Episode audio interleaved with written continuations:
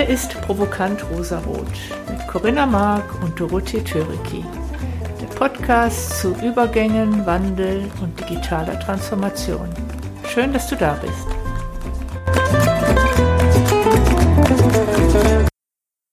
Ja, herzlich willkommen zu einer neuen Folge von Provokant Rosarot. Hallo, liebe Doro. Hallo, Corinna. Ja, schön. Ich bin so ganz gespannt auf den heutigen, auf unsere heutige Aufnahme. Wir haben heute wieder einen Gast dabei und ich würde gerne erstmal auch unseren Gast vorstellen. Sie ist Mathematikerin oder sie hat Mathematik studiert, hat dann noch ein Zusatzstudium gemacht im Bereich Wirtschaftswissenschaften und hat da drin auch promoviert und daher ist sie Wirtschaftsmathematikerin Sie hat mehr als zehn Jahre Erfahrung in der Analyse von großen Datenmengen und war in verschiedenen Feldern schon tätig als Unternehmensberaterin und auch in der Wissenschaft. Und was ich besonders spannend finde und warum ich so dankbar bin, dass Doro vorgeschlagen hat, dass wir sie einladen, ist, weil sie kommt aus einer ganz anderen Ecke als die Doro und ich. Die Doro, die ja Techie-Ecke kommt, ich, die auch BWL studiert hat, aus der Organisationsentwicklung komme und heute, unser heutiger Gast kommt jetzt aus der Datenecke. Und das Spannende ist eigentlich, wir kommen zu den gleichen Ergebnissen. Und ich begrüße ganz herzlich heute hier bei uns im Provokant Rosa Rot die Yvonne Lindelbauer. Herzlich willkommen, Yvonne. Schön, dass du bei uns bist. Hallo und herzlichen Dank, dass ich dabei sein darf. Ich freue mich total, heute da sein zu dürfen. Ja, und ich bin total gespannt, mit dir, mit Doro ins Gespräch zu gehen. Und ähm, wenn ich so drauf schaue auf so die Diskussion der letzten Jahre, die ich so mitbekommen habe und wie viele Leute so eine Ablehnung haben gegen Facebook und da werden ja alle möglichen Daten gesammelt und irgendwie als ob das so ein, ja, Doro spricht immer von dem Mythos der Daten irgendwie. Das ist so diese Datenkrake, da werden ganz viele Daten gesammelt und was weiß ich, da kann man alles Mögliche machen. Jetzt bist du eine Expertin in Datenauswertung, in Datenbearbeitung oder wie auch immer. Du bist die Datenexpertin. Was denkst du dazu? Mm, dass es einfach grundsätzlich erstmal ganz wichtig ist, dass aus Daten, also da nicht einfach irgendwas entsteht oder das, nur weil Daten da sind, man dann plötzlich was Neues weiß, sondern dass man schon in erster Linie was damit machen muss. Und man sich doch vorher ganz gut überlegen sollte, welche Frage man beantwortet haben möchte. Das haben wir ja im wissenschaftlichen Kontext auch. Ne? Also wenn ich eine wissenschaftliche Studie mache, dann muss ich mir auch, glaube ich, im Vorfeld gut überlegen, welche Frage ich beantwortet haben will. Wie kommt man denn zu guten Fragen? Indem man sich mal schaut, welches Problem man eigentlich lösen möchte. Also ich glaube, pauschal kann man das nicht sagen. Ich glaube, es geht um das Verständnis, in welchem Kontext sich die Daten befinden, in welchem Kontext ich mich überhaupt bewege. Hm, kann ich mit den Daten, die ich vorliegen habe, beliebige Fragen auch überhaupt beantworten.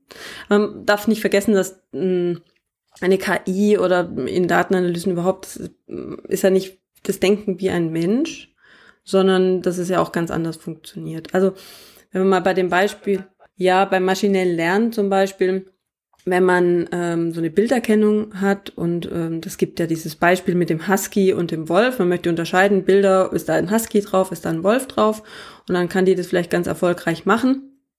Mm, aber zu verstehen, wie die Maschine das tut, das passiert nicht unbedingt, wie ein Mensch das machen würde, anhand des Gesichts des Tieres oder an der Fellfarbe, sondern ähm, dass es vielleicht einfach nur an dem Schnee liegt, der im Hintergrund liegt oder eben nicht. Ja.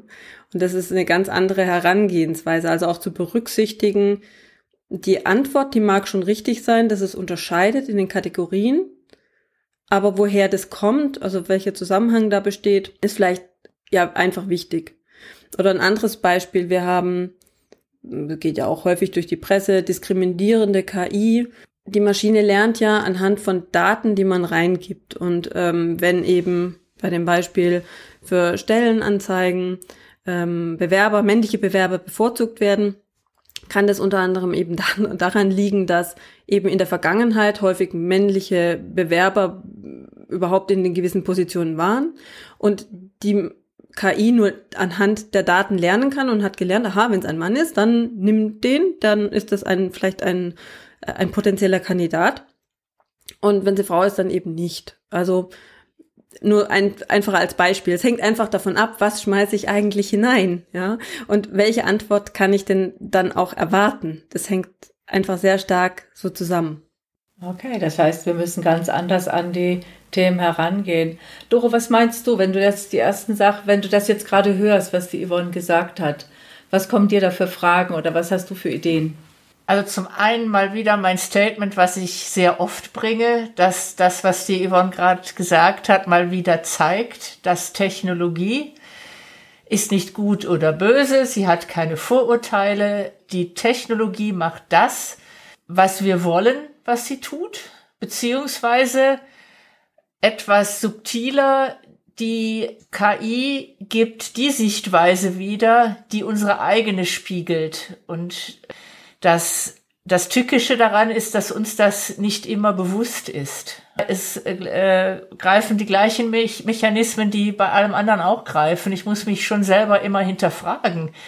Und da sind wir wieder bei den Mechanismen dieser digitalen Welt. Äh, es ist nichts in Stein gemeißelt und ich muss, äh, ich muss die Vielfalt einladen, wie du immer sagst, Corinna. Wenn ich nur eine Sichtweise auf die Daten habe, das finde ich, man hat es in diesem Jahr 2020 wahnsinnig gut gesehen, wenn man sich ein bisschen, äh, wenn man das ein bisschen verfolgt hat, wie die verschiedenen polarisierten Lager dieser Corona Ausprägung nenne ich es mal ganz neutral, die haben alle Daten analysiert und alle kommen, und die kommen jeweils zu total unterschiedlichen Ergebnissen mit einer vermeintlich wissenschaftlichen, neutralen Sicht. Guckt mal, ich habe die Daten ausgewertet, bekommt das Ergebnis.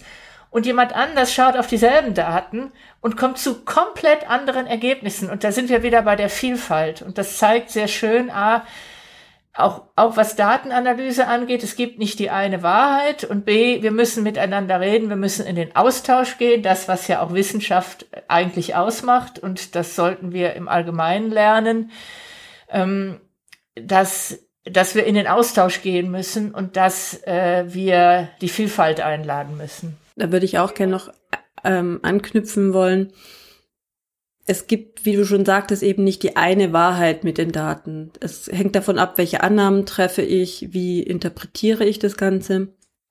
Wenn ich ähm, nicht verstanden habe, wie der Prozess ist, wie Daten entstanden sind, kann es passieren, dass man einfach ganz falsche Schlüsse daraus zieht. Ähm, das heißt auch schon ganz vorne eben einladen und sprechen, wer hat die Daten erhoben, wie wurden sie erhoben, welche Fragen wurden gestellt? Dass man eben auch ja, das eben mit einfließen lassen kann, weil nur weil am Ende eine Zahl rauskommt, ist es nicht die allumfassende Wahrheit. Oder mir fällt ein Beispiel ein, dass immer gerne Unternehmen ja Studien in Auftrag geben. Die haben dann natürlich im Hinterkopf, dass aus diesen vermeintlich neutralen Studien eine bestimmte Tendenz herauskommt, die in ihrem Sinne ist. Und es ist schon ein großer Unterschied, ob ich, wenn ich eine Frage stelle, Auswahlantworten vorgebe oder ob ich frei bin in der Art und Weise, was ich denn antworte. Alleine das wird schon einen großen Unterschied machen. Stimmst du mir zu, Yvonne, oder wie ist deine Sichtweise darauf? Ja, absolut. Also ich finde es als Befragte schon manchmal schwierig, einfach zu sagen, ich habe drei Auswahlmöglichkeiten und stehe dann davor und denke so, hm, eigentlich keine von denen. Genau. Bei mir ist es eigentlich ganz was anderes. Ähm, und was gibt man denn dann an? Und dann wird man ein bisschen gezwungen, da stimmen oder kreuzen sie an, was am ehesten zutrifft oder so. Dann kann man das natürlich machen und gibt es Tendenzen. Und ich will auch überhaupt nicht sagen, dass es falsch ist, weil man muss ja auch schauen, eine Analyse zu haben, ist schon mal mehr als keine zu haben. So, einfach nur dem Bauchgefühl zu trauen. Das ist ja schon mal finde ich eine wichtige Erkenntnis, ähm, weil man jetzt sonst Gefahr läuft zu sagen, alles ist falsch. Weil irgendeinen Aspekt wird man immer finden, der vielleicht dann nicht so hundertprozentig ist. Also den Eindruck möchte ich jetzt gerade gar nicht erwecken. Hm, es ist nur wichtig bei der Interpretation und bei dem Verstehen, was dann am Ende rauskommt, dass es eben an der Art der Frage gelegen haben kann. Also wenn ich zum Beispiel frage, Corinna, hast du eine Uhr? Und du sagst ja, dann, dann könnte ich natürlich gemeint haben, ich hätte gerne die Uhrzeit gewusst, aber ich habe gefragt, ob du eine Uhr hast. Und ich muss halt damit rechnen, dass du ja sagst. So, um das mal so äh, einfach anhand dieses Beispiels zu machen. Und das finde ich ist wichtig erstmal zu berücksichtigen. Also erstmal auf jeden Fall etwas zu analysieren, Daten zu analysieren, ist grundsätzlich mal nicht schlecht, sondern eigentlich was Gutes.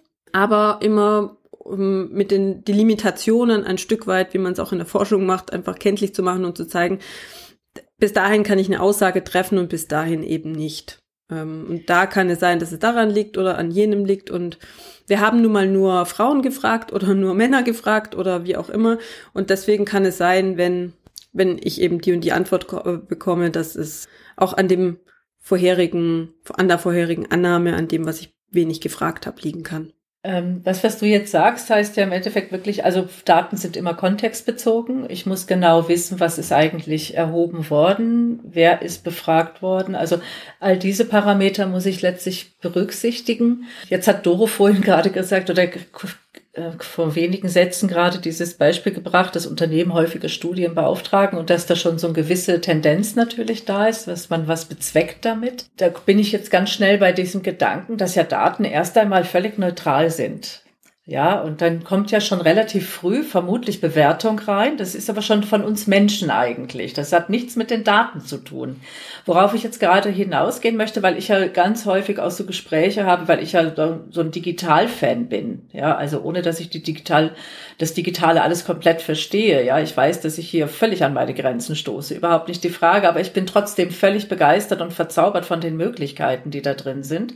Und ich versuche auch eine sehr wertfreie Haltung dazu zu haben. Aber ich merke, dass viele Menschen einfach sehr, sehr kritisch sind, was Daten aufbereiten oder was Datenerhebung angeht und so weiter. Und ich will nicht kontrolliert werden und so weiter. Da ist ganz viel auch Mythos drumherum, ja. Das ist so diese Datenkrake.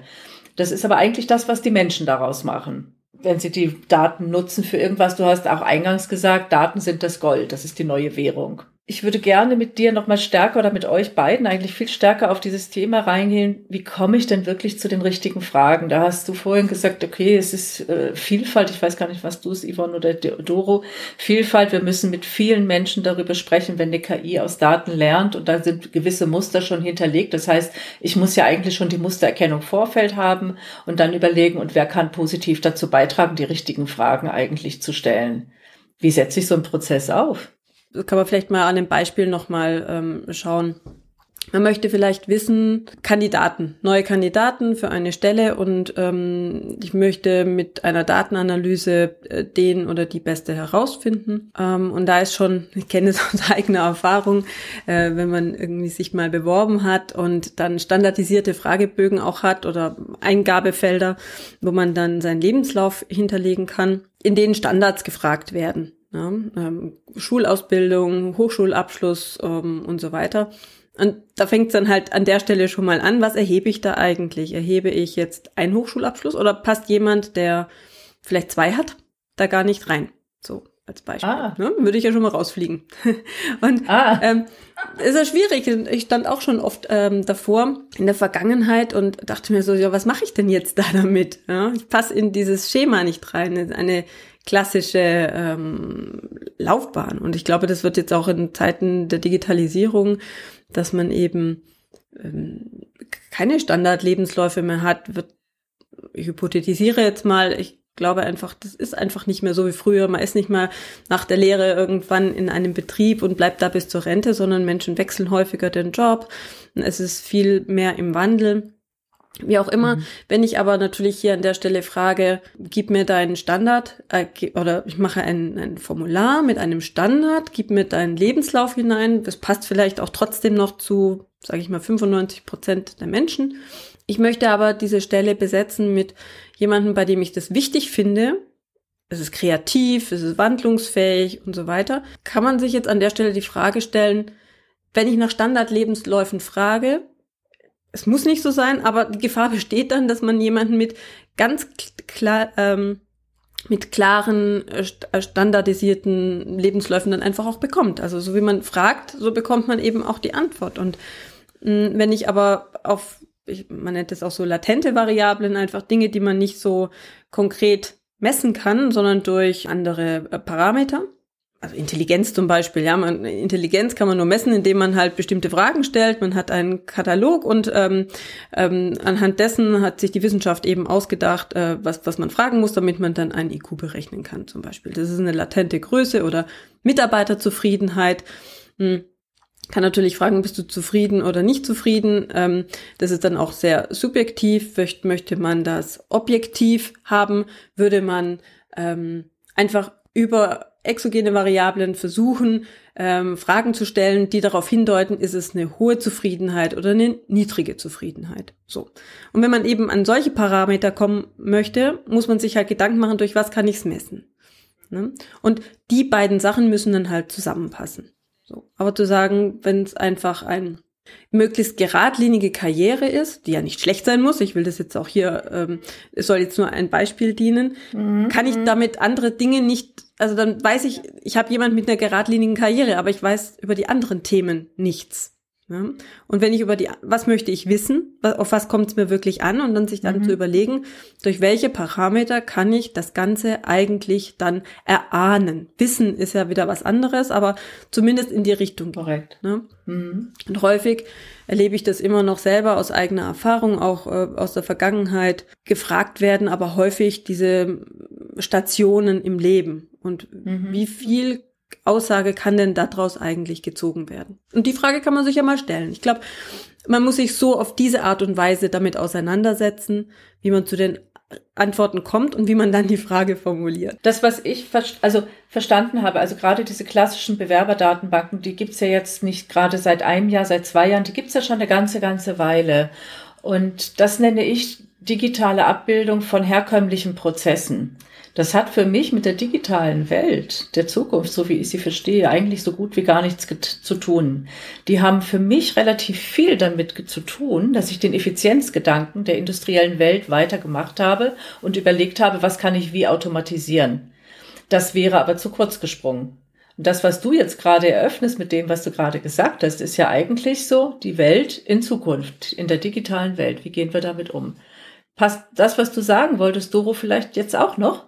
Ja, ich würde da noch was ergänzen und zwar äh, Du hast von einem Formular gesprochen, äh, was, also nehmen wir mal an, äh, du hattest ja gerade das Beispiel, da ist ein Unternehmen, das hat im klassischen Online-Bewerberprozess ein Formular und sucht kreative Menschen. Jetzt gibt es durchaus Menschen, die sagen, wenn ich da erstmal zehn Seiten Fragebogen ausfüllen muss, danke und tschüss, es gäbe ja auch die Möglichkeit, das wird ja auch mittlerweile viel gemacht, dass ich einfach meinen vorbereiteten Lebenslauf hochlade und eine KI macht das dann schon selber, äh, die Abschlüsse und so weiter automatisch zuzuordnen.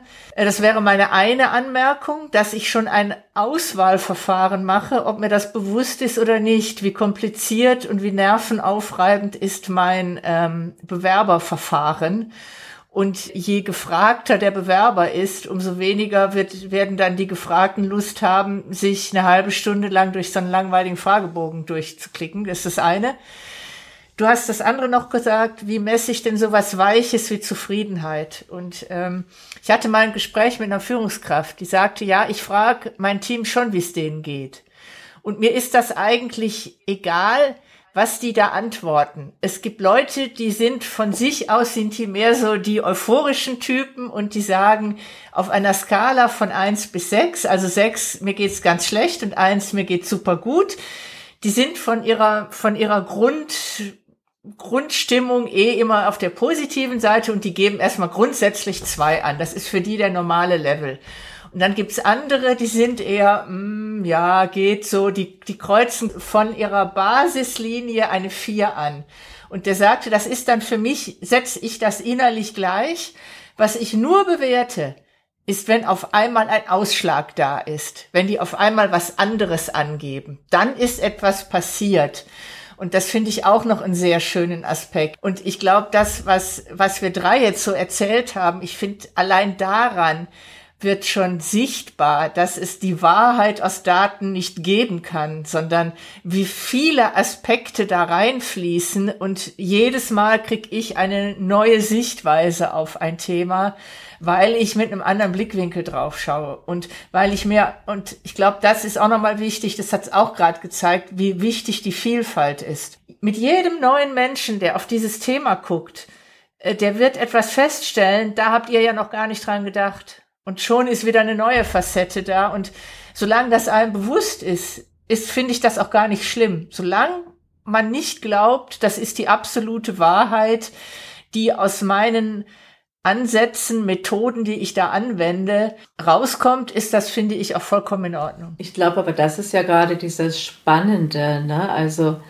wenn ich jetzt so mal meine Beratungskarriere oder auch, ich war ja auch mal festangestellt, so Revue passieren lasse, wenn man dann Prozesse automatisiert hat und digitalisiert hat, dann war man ja irgendwie ganz froh und das war's dann, ja.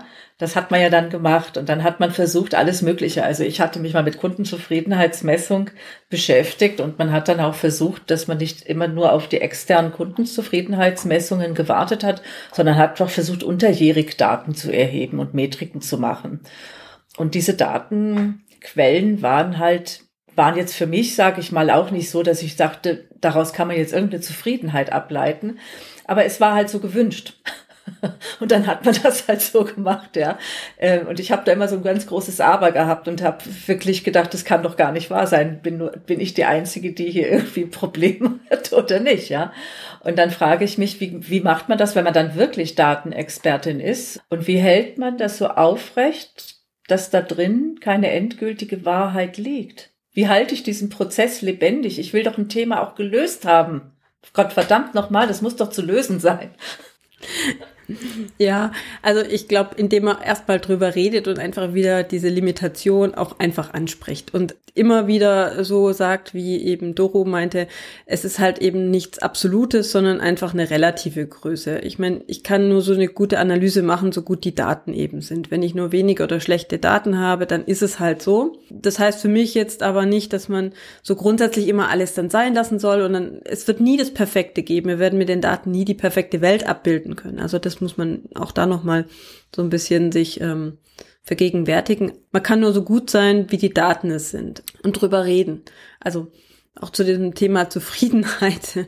Ja, wenn man jemanden zum Beispiel fragt, und äh, bist du zufrieden mit der Krankenhausbehandlung und so weiter, dann sagen die Leute sehr gerne, oh, das Essen, das war ganz schlecht ne, so Krankenhausessen. Und auch da, ja, also wenn man so Krankenhauszufriedenheit zum Beispiel berechnen möchte, äh, und dann muss man schon gucken, was sind es denn eigentlich für Parameter, die man einfließen lassen muss. Ja? Und wen fragt man da an der Stelle? Wer kann das denn auch objektiv beurteilen?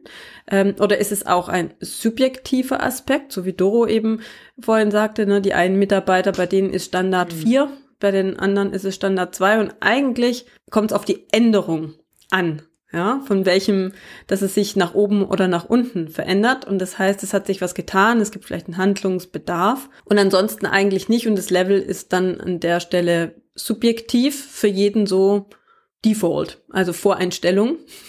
Und ähm, das zu berücksichtigen. Und ich glaube, man kann einfach nur so drüber sprechen und auch also Interpretation lassen. Wenn jemand anderes sich jetzt angucken würde, um zurückzukommen auf das Beispiel von Doro mit der Führungskraft. Angenommen, diese Führungskraft würde jetzt immer die Kolleginnen und Kollegen befragen ähm, und äh, die einen machen immer die zwei, die anderen machen immer die vier und damit geht's ihnen aber gut. Das ist für die so, ne? Das ist für die so okay. Und jetzt wechselt die Führungskraft und die guckt sich die alten Daten mal an und die sagt, oh Gott, das ist ja, das ist ja, das, wie sieht das denn aus? Also ohne drüber zu sprechen und mal zu sagen, wie das wie die Daten entstanden sind, wie sie zu interpretieren sind, weil man den Kontext und die Menschen in dem Fall kennen muss, um zu verstehen, was es eigentlich bedeutet und dass man nicht nur auf die zwei und auf die vier gucken darf, ja, wäre schon wichtig, auch da drüber zu sprechen. Ich habe es vorhin schon mal gesagt, wie sind die Daten denn entstanden? Wobei auf der anderen Seite, wenn man natürlich hier mit den ähm, Zweien und Vieren, man hat einfach eine Skala, es wäre schon vielleicht von vornherein ganz gut, dann zu sagen, Mensch, man hat eine Skala von eins bis äh, fünf und Mitte ist dann ganz okay. Mir geht's ganz gut. Vielleicht könnte man sich darauf einigen, dass man von vornherein das alle das gleiche Verständnis davon haben, was sie da so eingeben. Ja, aber sei es drum. Also damit würde ich vielleicht schon mal eigentlich anfangen. Aber wenn es dann nun mal so ist, dass die Menschen für die einen ist es eine zwei, für die anderen ist es eine vier, ganz erträglich, dann, dann ist es nun mal so. Und man muss drüber sprechen. Man kann es nicht einfach so übertragen. Okay. Ich würde gerne einen kleinen Exkurs machen. Der, also ich bin ja systemische Beraterin und ich arbeite sehr stark auch mit der lösungsfokussierten Methode. Die ist von Steve DeShazer begründet worden und Inso Berg. Und ähm, Steve DeShazer hat mal gesagt, wir können wissen, was besser ist, ohne zu wissen, was gut ist. Und wir arbeiten in dieser Arbeit sehr unterschiedsbasiert, weil wir halt nicht wissen können, was gut ist, aber wir können wissen, ob es schon besser ist, ne, ob es nach einer Intervention, die wir gemacht haben, schon besser ist als vorher. Das können wir messen. Ja, also da, da arbeiten wir auch im Coaching und der Beratung tatsächlich auch genau mit diesen Unterschieden. Nur ohne sozusagen absolut zu sagen, und das ist jetzt gut. Ja, weil das ist letztlich ja dann immer im Sinne des Betrachters. Hm. Doro, du hattest noch eine Frage oder eine Anmerkung auch? Nee, ich habe eine Anmerkung. Ich habe gerade, als ich euch so zugehört habe, darüber sinniert, woher kommt das eigentlich, dass wir Menschen so die Annahme haben, so eine KI, die ist die kennt der Weisheit letzter Schluss. Und ich glaube, es liegt einfach an vielen Anwendungsfällen, die wir kennen. Und ich glaube, da müssen wir unterscheiden. Wir reden jetzt sehr viel über solche weichen Themen wie Zufriedenheit, äh, sowas, was so menschliche Befindlichkeiten angeht, sag ich mal. Es gibt aber Themen, wo ich relativ gut klar erkennen kann, ist das wahr oder falsch. Zum Beispiel, wenn ich sage, kann eine KI ein Bild interpretieren? Kann das erkennen, kann eine KI erkennen, ist das eine Katze oder ein Hund oder ein Wolf oder ein Husky? Da kann ich sehr schnell erkennen, dass es wahr oder dass es falsch, was die KI da sagt. Genauso wie ich, wenn ich bei einem Roboter, bei, wenn, wenn der eine selbstlernende KI hat und der hat die Aufgabe, der soll zum Beispiel eine Tür öffnen. Das ist für, für so einen Roboter recht schwer, wenn die Tür dieses Gewicht hat, dann muss der sich ausbalancieren. Das ist scheinbar eine ziemliche Herausforderung für eine Maschine, eine schwere Tür zu öffnen. Aber auch da, wenn ich da ein selbstlernendes System habe, ist es ganz klar, schafft die Maschine es, eine Tür zu öffnen, ohne umzukippen, oder schafft sie es nicht? Und äh, das erste Mal, wo die Maschine es schafft, eine Tür zu öffnen, ohne umzufallen, ist das Problem gelöst. Da gibt es aus meiner Sicht eine, eine, ein wahr oder falsch. Das sind binäre Aufgabenstellungen, würde ich es mal sagen. Und dann gibt's noch so andere Dinge. Ich, ich glaube, darüber müssen wir uns einfach bewusst werden. Das ist also klar, natürlich, was so menschliche Befindlichkeiten angeht, ist das äh, nicht eindeutig. Aber natürlich auch alle möglichen wissenschaftlichen Daten. Ich sage es nochmal, irgendwelche Corona-Daten, äh, da kommen, jeder Wissenschaftler kommt zu einem etwas anderen Ergebnis. Also auch da äh, ist meine Anmerkung einfach nur, ähm, es kommt, wir müssen uns noch immer berücksichtigen, was war denn die Fragestellung und wie eindeutig kann die Antwort ausfallen oder nicht. Aber wenn man bei dem Corona-Beispiel mal bleibt, ich meine, die Frage kann sich ja auch über den Zeitverlauf ändern. Wenn man sich am Anfang mal anschaut, welche Frage war wichtig? Da war die Anzahl der Fälle insgesamt wichtig. Wir haben ja immer wieder unterschiedliche Parameter gehabt und äh, da stellen sich manche Menschen die Frage, warum ändert sich denn das Ganze? Ja, weil der Blick einfach nochmal ein anderer ist und wir müssen einfach andere Dinge wissen und nur weil wir einmal die Frage gestellt haben, heißt es das nicht, dass die Frage zu dem Zeitpunkt falsch war, sondern das war genau die richtige Frage. Aber im Zeitverlauf müssen wir halt überlegen, was brauchen wir heute? Jetzt wollen wir die Inzidenz pro 100.000 Einwohner in den letzten sieben Tagen wissen. Dann müssen wir halt das ausrechnen. Ne? Und vielleicht kommt dann irgendwann nochmal eine andere Zahl, weil sich die Situation einfach dynamisch geändert hat. Da muss man einfach zulassen. Und vor allem, wenn man, da finde ich auch immer das wichtig, nochmal zu reflektieren, zu sagen, nur weil wir die Frage jetzt ändern, heißt es nicht, dass sie damals falsch war. Sie war richtig, also in dem Kontext auch wieder und äh, den gegebenen Umständen. Und auch hier wieder relativ im Zusammenhang, im Kontext ähm, die Frage zu stellen. Deswegen noch eine kleine Ergänzung an der Stelle. Auch hier können wir wieder sagen, auch die, der Mensch neigt auch häufig dazu, Mensch, jetzt machen wir so, warum haben wir es denn nicht früher schon so gemacht? Ja, früher hatten wir halt einfach einen anderen Erkenntnisstand. Das, diese, deswegen war es nicht schlecht. Ja, nur weil wir es jetzt anders machen. Es ist erstmal anders und nicht gleich besser oder schlechter als vorher. Auch da muss der Vergleich nicht immer da sein. Ah, das hast du jetzt wunderbar gesagt, weil es gibt so eine Standardfrage, wenn ich eine Intervention gemacht habe, dass ich dann nämlich frage, ist es jetzt besser, schlechter, anders oder gleich? Mhm. Und das ist ganz interessant, weil du das jetzt mit den Daten in Kombination bringst. Ich kenne diese Fragestellung tatsächlich aus einem speziell, äh, speziellen Format, was ich mache.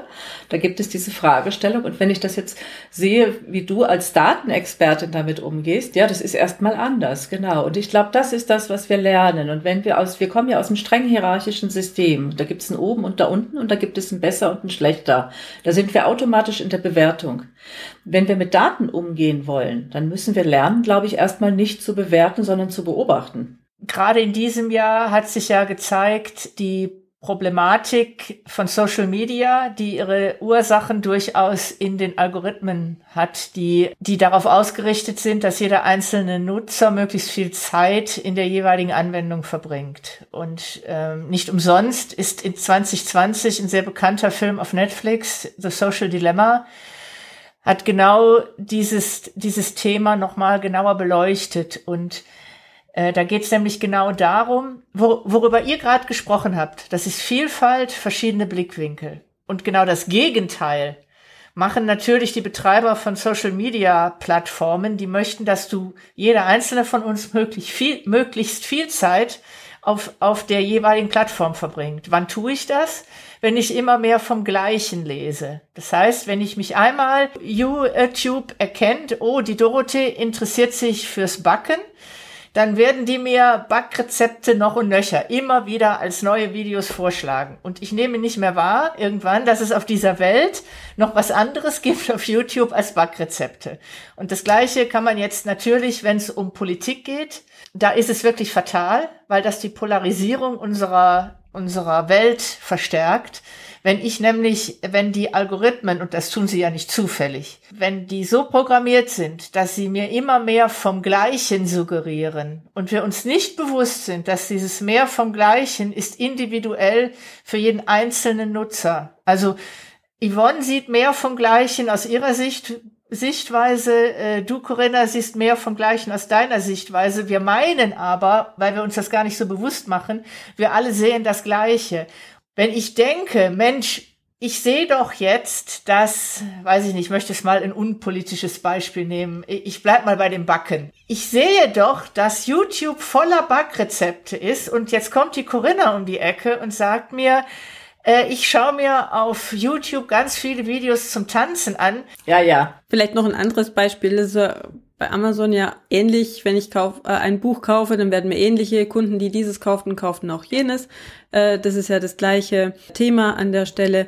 Und durchbrechen kann man das ja eigentlich ganz gut damit, indem man sich einfach bewusst von anderen Menschen zum Geburtstag Bücher schenken lässt, die man wahrscheinlich niemals auf dem Schirm hatte und diese Überraschung einfach sehr schön ist, genau. Aber ich weiß, was du meinst. Das ist ja, ja auf vielen Plattformen genau die Problematik, dass man immer das Gleiche angeboten bekommt und man einfach in seiner eigenen Blase sich darin auch immer bestätigt sieht, wenn man jetzt natürlich im politischen Kontext ist, dass man ja, weil man ja immer nur das sieht, dann das wohl die richtige oder nur diese Ansicht dann oder sehr verstärkt diese Ansicht, welche auch immer das sein mag, die einzig wahre ist. Das ist ja die Gefahr.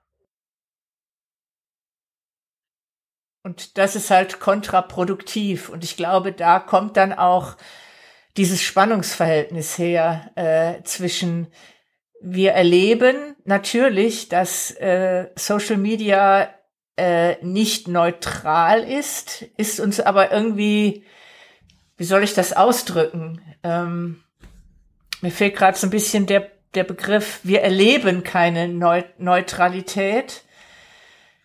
Nichtsdestotrotz wird sie uns aber irgendwie vorgespiegelt und ähm, äh, ja, ich hab, ich krieg jetzt gerade schlecht die Kurve zu dem, wo wir vorher waren, aber. Nee, na, das macht überhaupt nichts, weil ich finde, das ist ja ein ganz, ganz schöner Gedankengang, weil ich glaube ja, das ist, ich habe ja eingangs auch gesagt, dass die Menschen so Angst haben vor dieser Datenkrake und das, was passiert ist in Social Media mit dem Anlegen von Algorithmen, die im Endeffekt ja auch ähm, vielleicht getrieben waren von der guten Absicht, aber wenn der Mensch sich dafür interessiert, dann interessiert er sich auch dafür und dafür und dafür und da wäre er sonst nicht draufgekommen. Und das sind Stimmen, die kenne ich durchaus aus meinem Bekanntenkreis, die sagen, wow, das ist echt super gut. Ähm, und klar, sie wissen mittlerweile auch, dass sie, wenn sie neue Impulse haben wollen, bewusst nach neuen Kennwörtern suchen müssen, damit sie neue Algorithmen, also damit der Algorithmus ihnen was Neues vorschlägt. Das ist sehr viel Bewusstsein. Das hat sehr viel damit zu tun, dass ich mündig bin, dass ich eigenverantwortlich bin. Ja, wenn ich das jetzt nicht bin, ähm, dann bekomme ich natürlich immer das Gleiche. Und da wird damit gespielt, in Anführungsstrichen, dass Menschen ja auch so eine Zugehörigkeit haben wollen. Und wenn meine Blase sozusagen mir dieses suggeriert, da bin ich zugehörig, dann ist das ja ein wunderbares Erleben.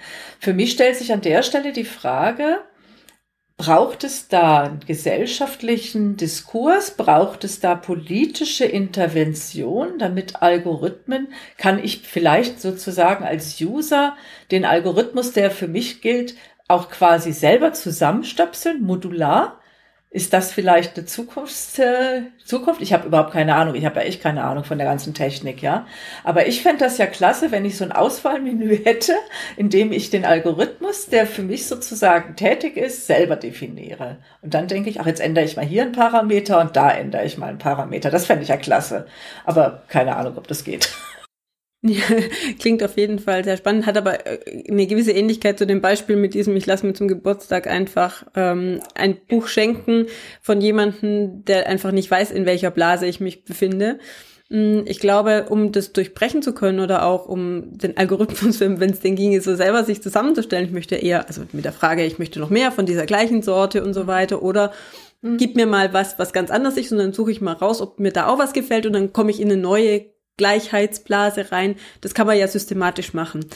Äh, theoretisch würde ich mal sagen. Und ist auch echt spannend. Ähm, die Frage ist, glaube ich, auch hier wieder, wie komme ich denn eigentlich zu der Erkenntnis? Um das bewusst machen zu können, muss ich verstanden haben, wie es funktioniert. Und auch hier natürlich Social Media und jetzt kann man die schlechten Aspekte davon natürlich rausholen und die Gefahren, die da bestehen.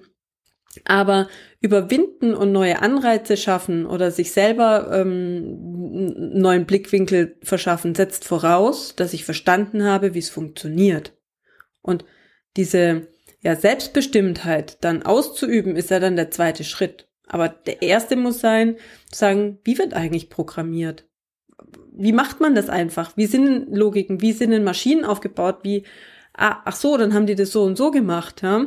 Wahrscheinlich haben sie dann den und den befragt, damit sie die Aussage oder was auch immer. Aber das setzt voraus, dass man ein Grundverständnis davon hat. Und das setzt für mich auch noch weiter an, dass man sagt, wo lernt man das Ganze eigentlich? Ja. An welchem Punkt? Ja.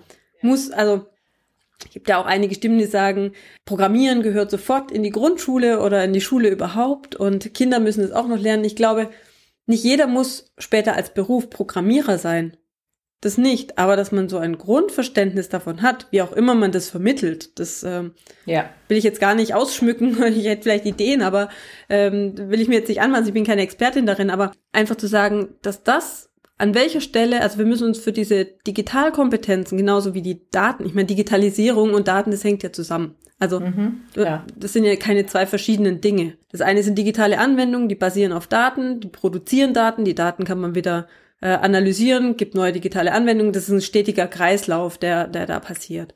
Mhm. Ähm, also deswegen schmeiße ich das jetzt einfach mal gekonnt in einen Topf ja, und sag, wer, an welcher Stelle werden denn diese Kompetenzen wem vermittelt? Wer muss denn das können? Und ähm, dies, diese Kompetenz halte ich für extrem wichtig, weil nur dann kann man auch diese Entscheidung, wie du sie gerade äh, formuliert hast, Corinna, meiner Ansicht nach überhaupt treffen.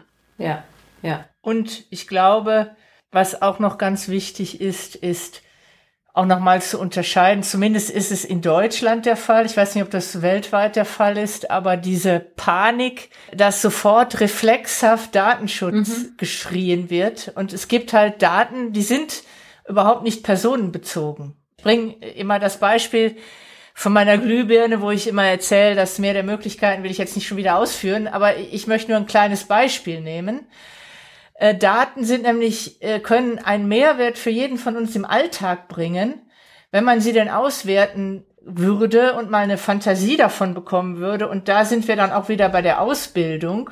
Ich muss mal eine Vorstellung davon bekommen, was kann ich denn mit Daten überhaupt machen? Und um jetzt den Kreis zu schließen, äh, ich kann als, als Smarter City sagen, ich habe eine Straßenbeleuchtung und die ist runtergedimmt, wenn kein Mensch auf der Straße ist. Und sobald Personen auf der Straße sind, wird es heller. Ist zum einen erstmal der Bürger im Mittelpunkt. Was ich aber auch tun kann, ist Muster erkennen.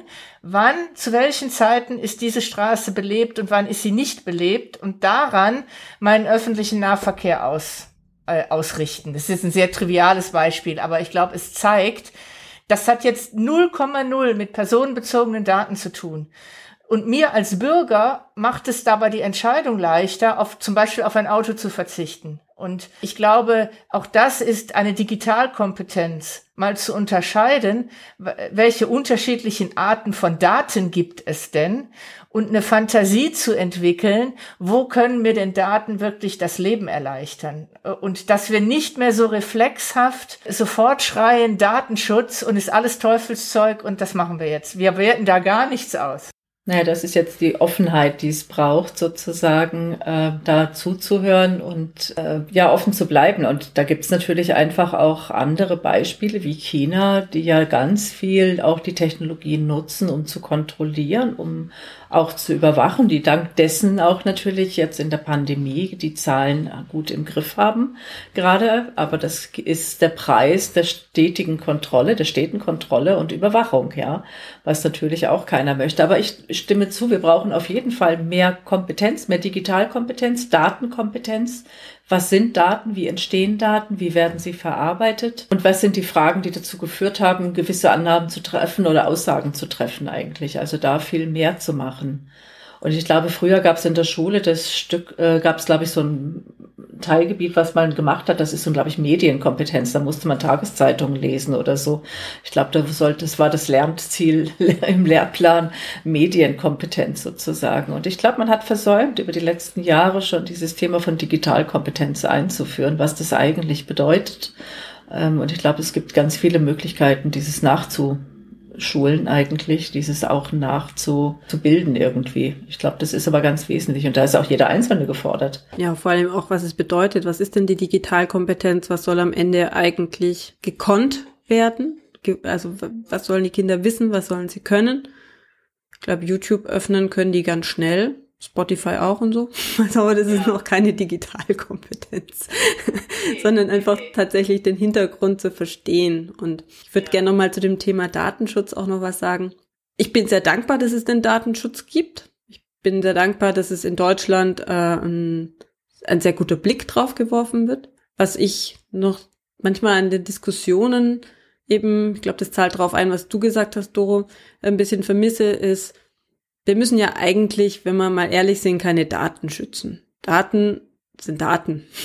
Also wunderbar. Was müssen was müssen wir schützen? Wir müssen die Menschen schützen. Wir müssen Probleme von Menschen lösen, wir müssen Menschen schützen. Und das finde ich eben ganz wichtig und ich möchte nochmal betonen und nicht falsch verstanden werden. Ich finde es echt großartig, dass es in Deutschland so ernst genommen wird. Aber nichtsdestotrotz, ich glaube, die Diskussionen, würden wir das Wort anders nennen, vielleicht auch anders, anders diskutieren würden ich finde es auch wichtig, natürlich kann man in China auch sagen, ja, wir schützen die Menschen ja auch. Ja, also das ist ja immer der Preis, den man auch dafür zahlt. Also auch das muss abgewogen werden. Deswegen kann natürlich schnell passieren, ja, dass man vermeintlich die Menschen schützen möchte und dann aber das Ganze in Kontrolle äh, ausartet. Ich glaube, da gilt es noch ganz viele Antworten zu finden, auch Fragen zu stellen. Aber vielleicht einfach, ja, weiß nicht, wie ihr das seht, aber dieses, dieses Wort, über das denke ich schon sehr lange nach und ähm, frage mich einfach, ob man das nochmal anders, auf eine andere Art diskutieren kann.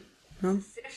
Das ist sehr schön gesagt. Wir sind ja gleichzeitig immer in einem Zoom-Call, deshalb können unsere Zuhörer jetzt, haben nicht gesehen, wie heftig Corinna und ich genickt haben, als du, Yvonne, gerade gesagt hast, wir müssen Menschen schützen und keine Daten. Das finde ich perfekt und ist auch eigentlich fast ein schönes Schlusswort, oder Corinna? Das ist das perfekte Schlusswort, weil Daten sind nicht unabhängig von Menschen zu sehen.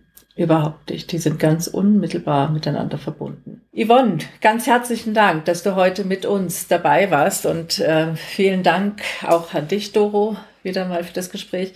Ja, und ich hoffe, dass wir mit dieser Folge auch da draußen ein Stück weit mehr tun konnten für das Thema Digitalkompetenz und Datenkompetenz und vielleicht weniger in reflexhaftes Handeln zu kommen, sondern vielleicht mal eher zu sagen, hey, da habe ich doch mal was gehört, da denke ich mal anders drüber nach. Das würde uns freuen.